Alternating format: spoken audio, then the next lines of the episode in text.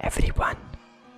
Welcome back to another video और so hello everyone and welcome back to another video और आज की इस वीडियो में हम लोग बात करने वाले हैं डोमिनेंस हायरार्की के बारे में लॉबस्टर्स के बारे में और जॉर्डन पीटरसन के फ़र्स्ट रूल के बारे में which is stand up straight with your shoulders back मतलब खड़े रहो, अपने शोल्डर्स को चौड़ा रखो। Why is it important to know this और इसके बारे में हम जल्दी जल्दी से एक शॉर्ट वीडियो में बात करेंगे because there are already a lot of videos available on the internet which are an hour long two hours long मेरे को नहीं, मैं नहीं चाहता कि ये वीडियो भी उतना लंबा हो। तो let's come straight to the point without any intro why should you stand up straight with your shoulders back to stand up straight with your shoulders back का मतलब ये है कि मेरे शोल्डर सीधे हैं chest out chin up shoulders back because then you are in a position जहाँ तुम पूरी दुनिया को फेस करोगे, सामने से। और तुम उस दुनिया को फेस करोगे not by a way of कि मुझे जो मिलता है, मिलता रहे। नहीं। You are facing the world in such a way कि bring it on show me what you got for me and I am ready for it always ever ready ये मतलब है stand up straight with your shoulders back का। तो lobsters कहाँ से आते हैं? लॉबस्टर्स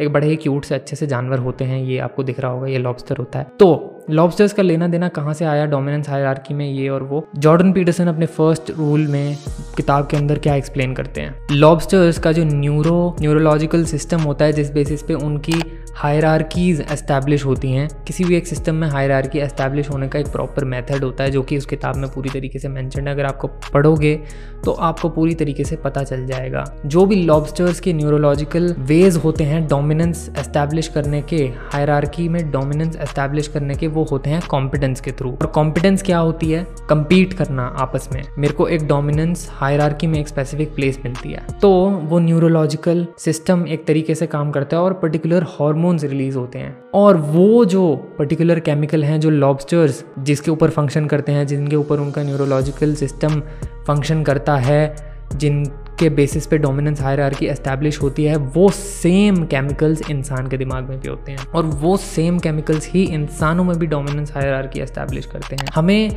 बोलना और समझना काफ़ी अच्छा लगता है कि all people every one is equal ये वो इन सम वे और दी अदर एक हायरार्की मेंटल हायरार्की तो एस्टैब्लिश होती ही है सोसाइटी में। नाउ ह्यूमंस के केस में भी लॉबस्टर्स के केस जैसा ही होता है। लॉबस्टर्स में क्या होता है ना कि व्हेन लॉबस्टर्स फाइट जब लॉबस्टर्स आपस में एक दूसरे से लड़ते हैं तो जो लॉबस्टर जीत जाता है ना, वो एक्चुअली में उसका फ़िज़िकल पोज कुछ ऐसा एक्सपैंड सा हो जाता है। एंड ही और शी थिंक्स हिमसेल्फ और herself as the king of the world अगर आप लॉबस्टर्स को ध्यान से देखोगे when they win a fight जिसकी आप शायद इंटरनेट पे इमेजेस देख सकते हो तो they are very different in look than a lobsters who is defeated तो जो लॉबस्टर हार गया होता है, वो थोड़ा बेंड सा दिखता है, वो थोड़ा क्राउच्ड डाउन सा दिखता है, वो थोड़ा अजीब सा दिखता है, वो थोड़ा बेंट सा दिखता है। और उसकी वजह से डोमिनेंस हायरार्की में उसकी पोजीशन बहुत नीचे चली जाती है। तो ऑब्वियसली जब when we stand up straight with our shoulders back जब हम सीधे खड़े होते हैं और बिल्कुल शोल्डर्स हमारे पीछे होते हैं चिन हमारी अप होती है तो obviously this always makes an impact on what we look like to other people और जब तुम किसी को सामने से डोमिनेंस हायरार्की में, मैं ये नहीं कह रहा कि ह्यूमंस में पूरी तरीके से एस्टैब्लिश होती है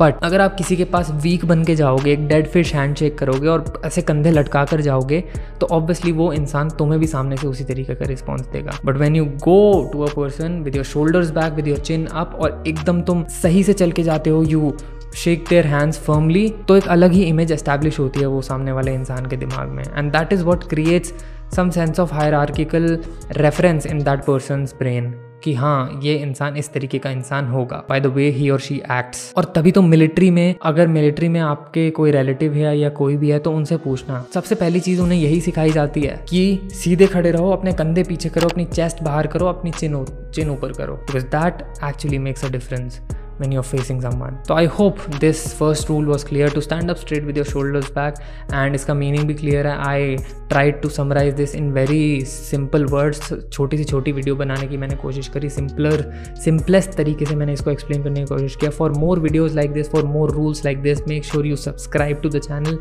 और that's it i'll see you in the next one take care see you and bye bye